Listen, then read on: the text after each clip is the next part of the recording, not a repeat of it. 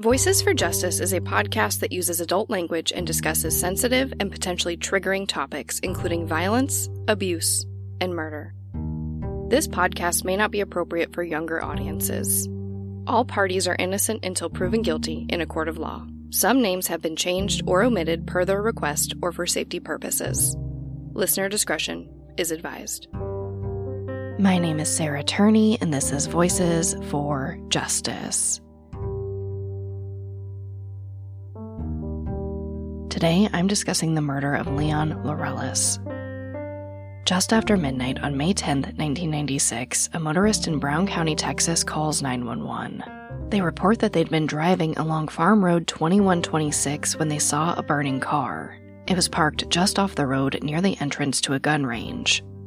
Just a few minutes later, a second motorist calls 911, and they report that they saw a body lying near the burning car. When the fire department and sheriff's deputies show up, the car is engulfed in flames. While inspecting the scene, they find the body of 30 year old Leon Laureles. He'd been shot in the back of the head, execution style. Leon's family believes they know what happened to him, but their suspicions have never been confirmed. This is the case of Leon Laureles. Juan Leon Laureles was born on January 3, 1966, in Mason, Texas.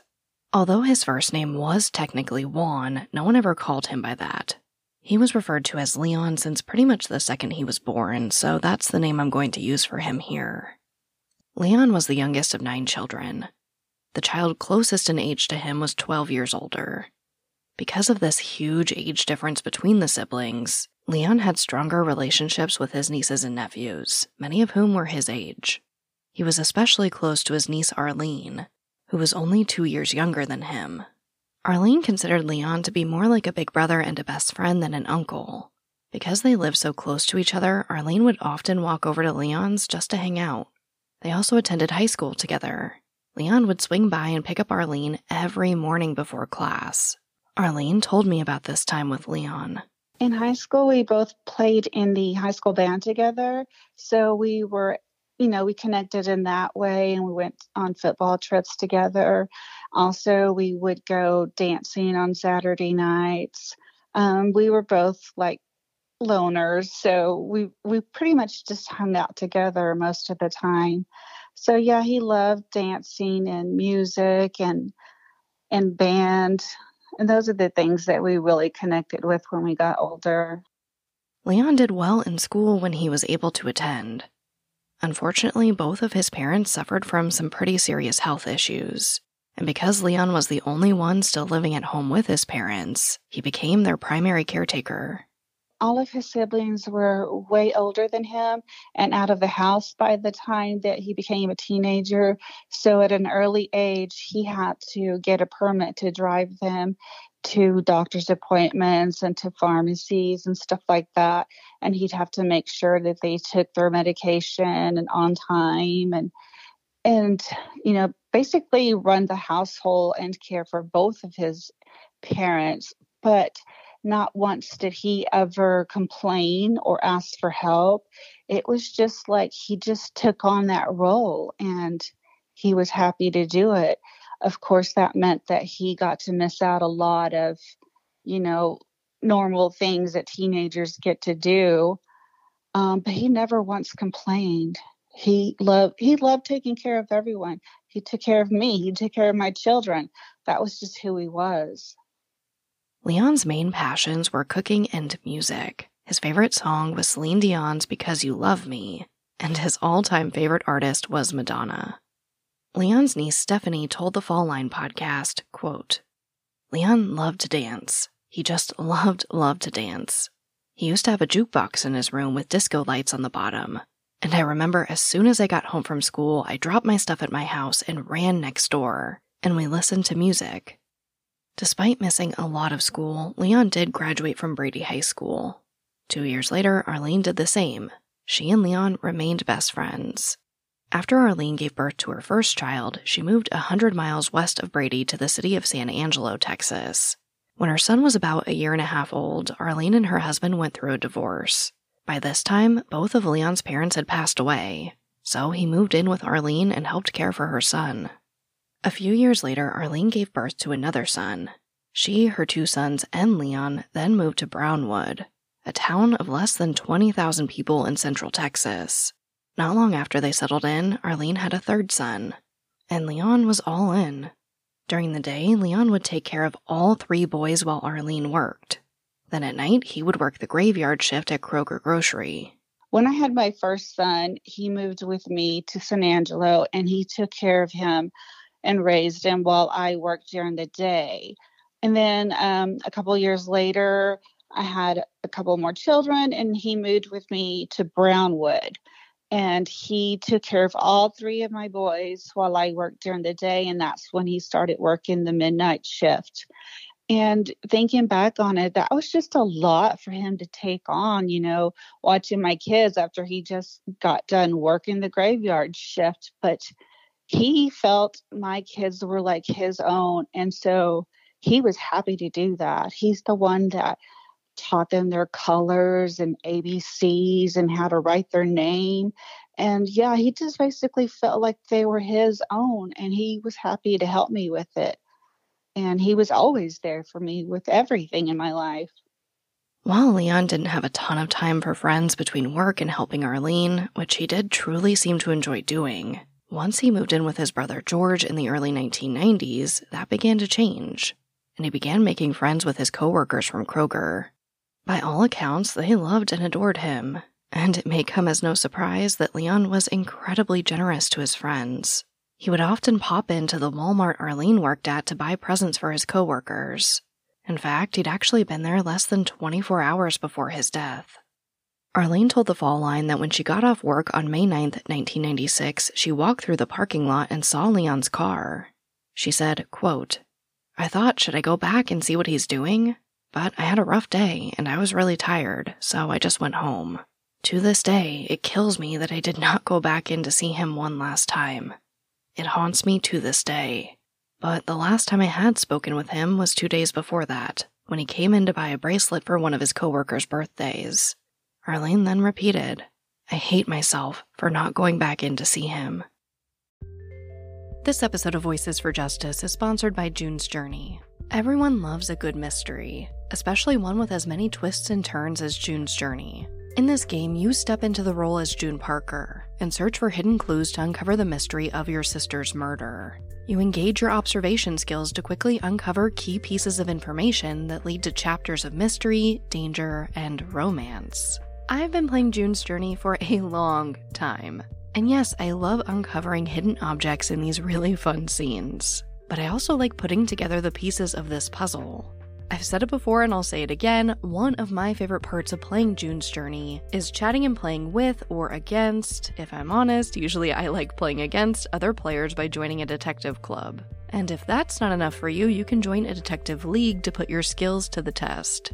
I am also deep into building my island. And I mean deep, you guys. I've been playing for a very long time, and it's just really fun to see it grow. I usually find myself playing on little breaks during the day or at night before I go to bed. If you like games, if you like solving mysteries, I really think you're gonna like June's Journey.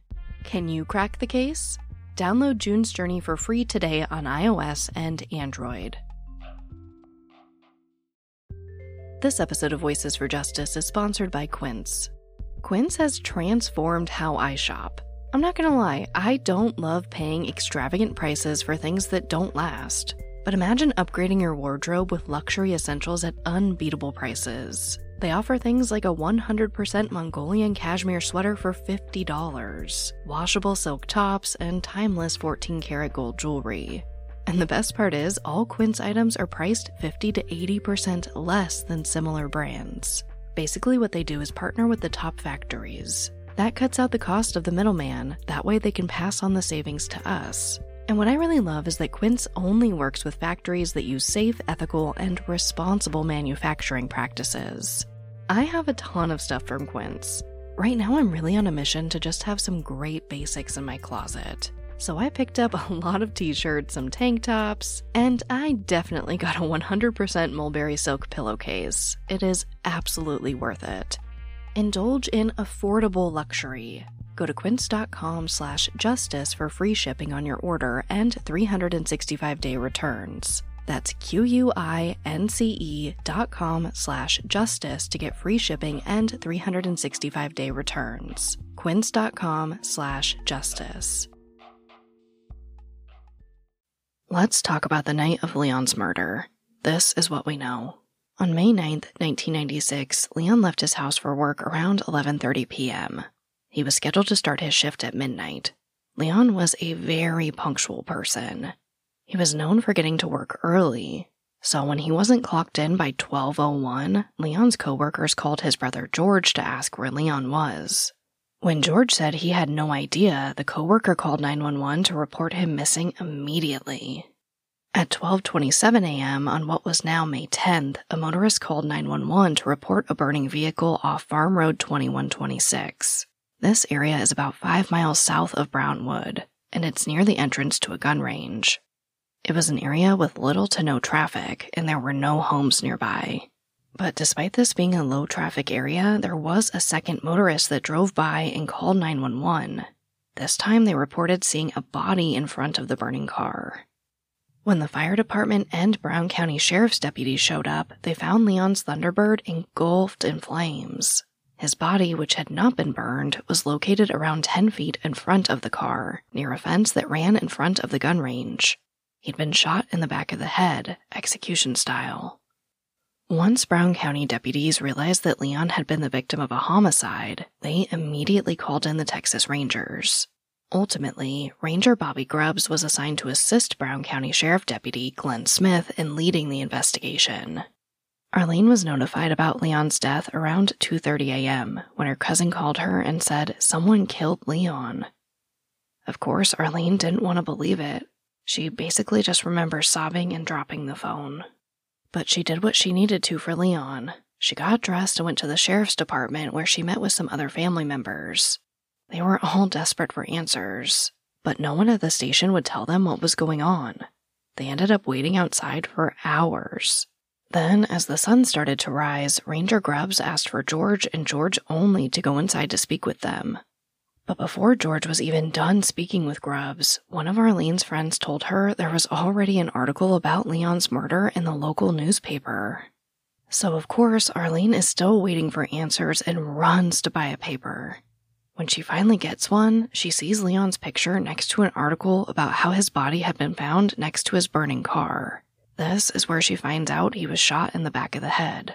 I got the call about two ish in the morning, and I honestly don't remember even getting there to the sheriff's department or how I drove or anything. But I remember the sun was starting to come up, and I heard somebody say that it was in the newspaper. So I looked at it and it said that he had been shot in the head execution style and we hadn't learned that part of it yet. And so it just upset me so, so much that I actually drove over there and I'm embarrassed to say, but I yelled at them, like, how dare you put this in there before the family even knows? And they just looked at me and i'm just like how dare you? How dare you? Do you understand how we feel? And none of nobody said anything to me so i just walked out and just of course crying some more but i was so upset. That's not how we wanted to find out. I mean we just lost i lost my best friend. I don't want to know that other people are reading about this yet. So yeah i was very upset about that part after reading the article, Arlene went back to the sheriff's department to be with her family. By that time, George had finally finished speaking with Grubbs. Arlene told George what she'd just read in the paper, and he confirmed that it was all true. Leon's family was in disbelief. They had so many questions. Like, why had Leon been out by the gun range? He lived on the opposite side of Brownwood, and his work, Kroger, was in the downtown area. It didn't make any sense. While the family started planning Leon's funeral, investigators continued looking into his murder. Unfortunately, due to the fire, there wasn't a lot of evidence left at the scene for investigators to collect. The day after Leon's death, Brown County Chief Deputy Sheriff Glenn Smith told the media that investigators had a lead. Less than 15 minutes before the first motorist called police about seeing Leon's car on fire, A witness had seen two vehicles moving slowly on the shoulder of the road a short distance from the gun range. One vehicle was Leon's Thunderbird. The other was a late model flatbed pickup, possibly a Ford, with tinted windows, chrome mirrors, and a gooseneck trailer ball mounted up on the bed of the pickup. The pickup has been reported as several different colors, including white, red, and red and white. Smith said that besides the flatbed truck tip, investigators didn't have any other leads, and no motive had been established. Crime Stoppers Kroger and Leon's family each offered a $1,000 reward in hopes that more tips would be brought in. Now, investigators have been really tight lipped with the media and the family about any other possible leads that may have developed. From the very beginning, investigators have refused to speak with any family member other than Leon's brother George. To be honest, the police didn't really communicate much. They also would not speak to any of the females. They only would speak to my Uncle George.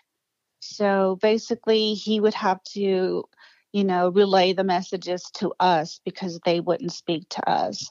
And, you know, I know those were his brothers and sisters, but honestly, I was the one that was the closest and knew him the best, but they would not speak to me.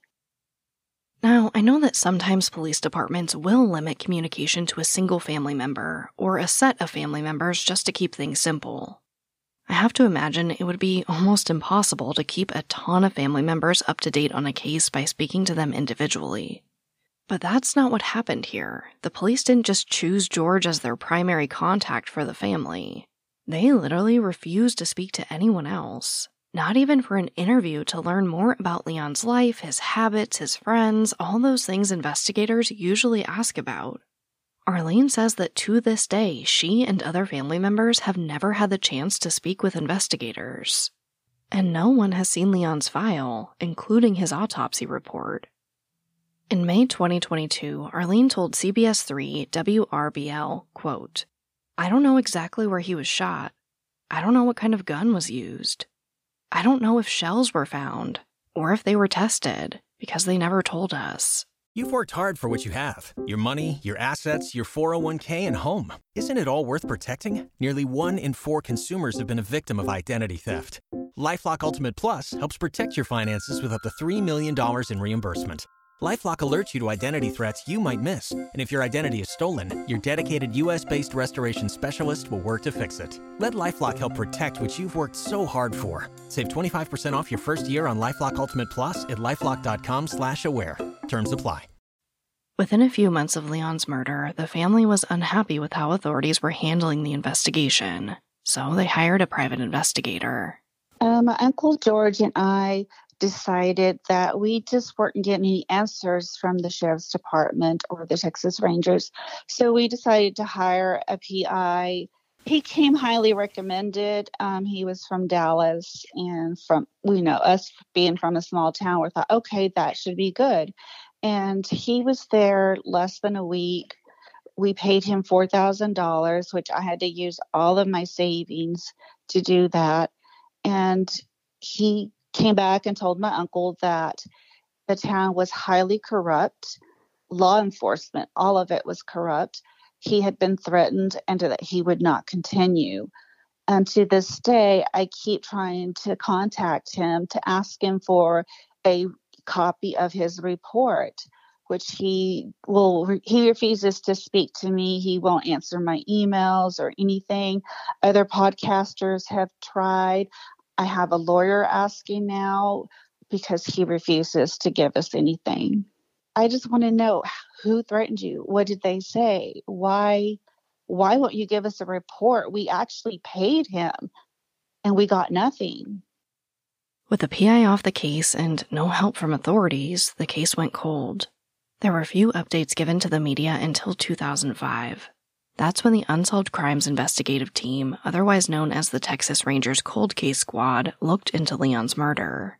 But no solid leads were established. Three years later, in 2008, there was finally some movement in Leon's case. Bobby Grubbs, who was now the sheriff of Brown County, announced that investigators had been able to, quote, develop some information that wasn't initially brought forward. Lead detective Jimmy Simpson said, quote, There were persons of interest that the sheriff directed me toward, to either get them eliminated as persons of interest or go forward. They have not been able to be eliminated as persons of interest in this case. They are the focal point of the investigation. I feel like we are progressing, but we need additional information to bring closure to the investigation. Grubbs and Simpson never found that additional information. With the investigation pretty much at a standstill, Leon's family did what so many families feel like they have to do. They began digging into the case themselves. Through speaking with numerous potential witnesses, they did learn a few things about what happened to Leon. Arlene spoke to the coworker who reported Leon missing after he didn't clock into work. The coworker told Arlene that Leon had at least made it to the Kroger parking lot before his shift was supposed to start. The coworker says they know for a fact Leon was there because they parked next to his car. They also remember being excited that they were going to work with Leon that night. The coworker told Arlene that investigators spoke with them around 4 or 5 in the morning on May 10th. They said they kept mentioning something about Leon's murder being connected to drugs. The coworker was shocked by this and told them that drugs were not involved. They knew Leon and he didn't do drugs. Arlene told me that investigators have since come up with another theory on why Leon was murdered. They believe it may have been because he was gay. Law enforcement was very homophobic. The whole town was. And it's clear that it is still today. There's actual proof and recordings of law enforcement saying awful things. So I feel like that is a really good possibility. Or that he saw something he wasn't supposed to. Arlene later told CBS 3, quote, There's been other people who have been very vocal how gay people were treated at the time. He was not only gay, he was a Hispanic man in a very conservative small town. That was the reason he wasn't openly gay. That would have been very bad. Leon's niece Stephanie told the Fall Line, quote, At the time it was on the radio station about people that were gay need to be run out of town. I never heard it on the radio because I didn't live in Brownwood, so I didn't have access to the radio station, but people talked about it. There was just so much hate towards gay people at the time in Brownwood. This was a notable topic of discussion in the city. A local Brownwood man named Steve Harris has written about the town's treatment of gay people on his blog, Steve's Soapbox. In June 2001, Steve spoke to the Texas Observer about his experiences. He talked about how a local radio host used the F word during a broadcast that month. Steve was understandably outraged, but that's not where things ended. Steve said that the day after the broadcast, a city councilman called into the show to tell the host that he'd won a six pack of beer on a bet that Steve would protest the host's use of the slur. According to the Texas Observer, the councilman, quote, then prodded the host to use the word again so he could win yet another six pack of beer. Steve was so angry he attended the next city council meeting, but they ended up dismissing him. The Observer reported, quote, Name calling ensued, and the personal lives of both Steve Harris and his business partner Steve Puckett were publicly called into question. Following the meeting, multiple people in trucks were videotaped driving past Steve's deli, shouting slurs and more. He also received death threats. One caller said, quote, I heard you guys are homosexuals. We don't go for that sort around here. You're going to lose your business. We'll run you and your business out of this town.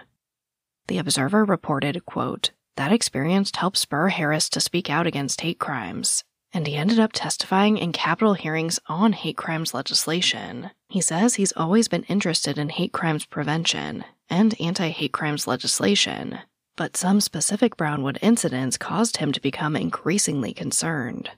Steve told the Observer, quote, I had read in our local paper about a lesbian who had been raped, apparently because the attacker knew or suspected she was a lesbian. If such crimes are left unchecked, how can we expect to progress as a community? After that, Steve began researching hate crimes all around Texas. In Brownwood, he found that not a single hate crime had been reported to the state, even though crimes that appeared to have been hate crimes had been reported by the Brownwood Bulletin. Now, I know terminology has changed so much since the 90s, But at the time of Leon's murder, people who identified as anything but straight, really, could be fired for their sexuality in almost all 50 states. An executive director of the Lesbian and Gay Task Force in Philadelphia told Knight Ridder newspapers, quote, The majority of lesbians and gay men remain in the closet, even when there are civil rights statutes protecting their rights. They went on to say that many were afraid of discrimination, victimization, and the loss of status. Quote, when you come out, you come out to a nation where you can't get married, where you can get fired, where you can get arrested for having sex. It's not a pretty picture. So, with all that being said, it's completely understandable to me that Leon wasn't extremely open about his sexuality. His murder has never been officially labeled a hate crime, but many people believe it to be one. Arlene told me that just recently she discovered that Leon was being harassed before he was killed. I would never have thought it, but um, in the last few years, I have learned that Leon did actually name two people that were after him. And according to his employees that I spoke to, the week and two weeks before, during that time, Leon was saying that he was being harassed, that people were after him, and he was scared. He told his sister a couple of days before, and he did name people. The family has been told by multiple sources that these people had access to a truck that matched the description of the flatbed truck seen with Leon's Thunderbird near the gun range. They were also told that this truck mysteriously disappeared after Leon was killed. Based on all the information Leon's family has been able to put together, this is what they believe happened to him. After leaving his home at 11:30 p.m. on May 9th, Leon made it to Kroger. Before he went inside to start his shift, the men harassing Leon met up with him.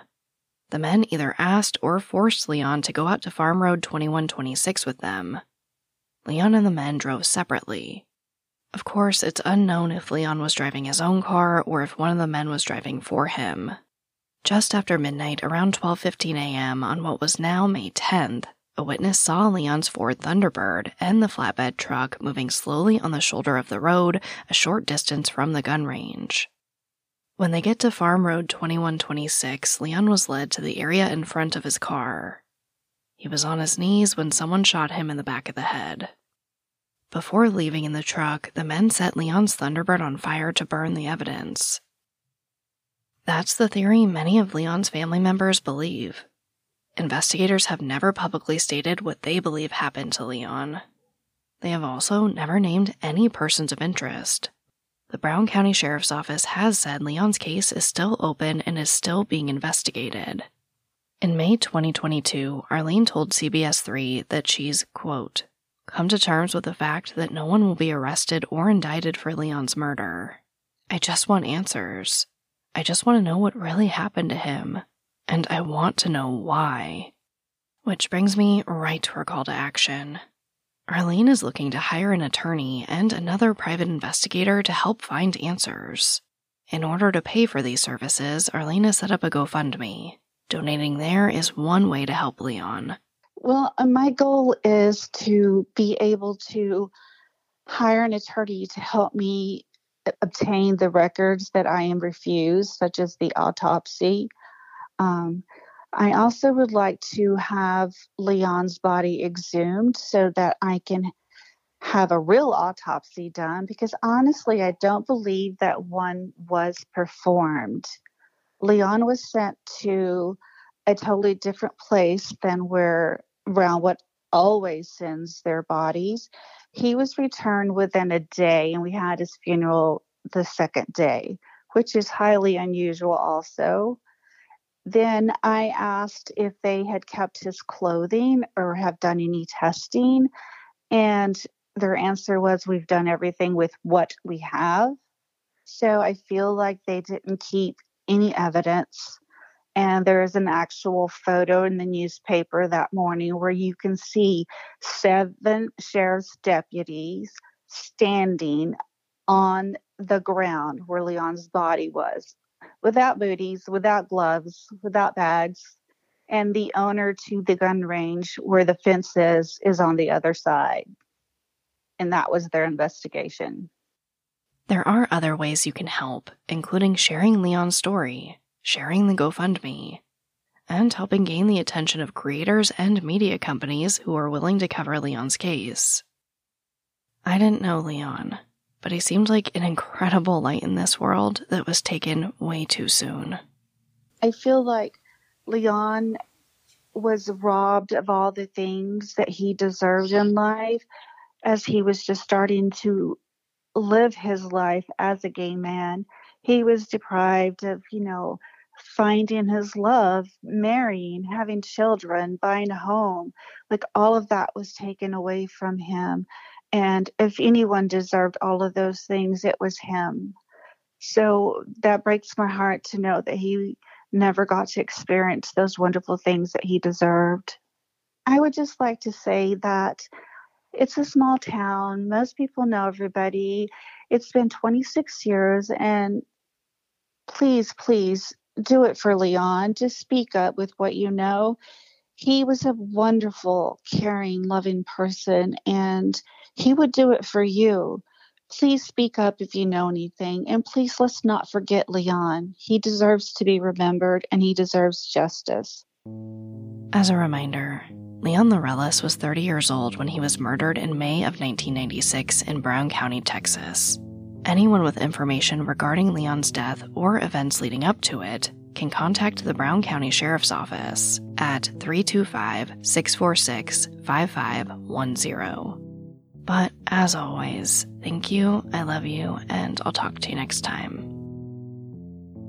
Voices for Justice is hosted and produced by me, Sarah Turney, and is a Voices for Justice media original.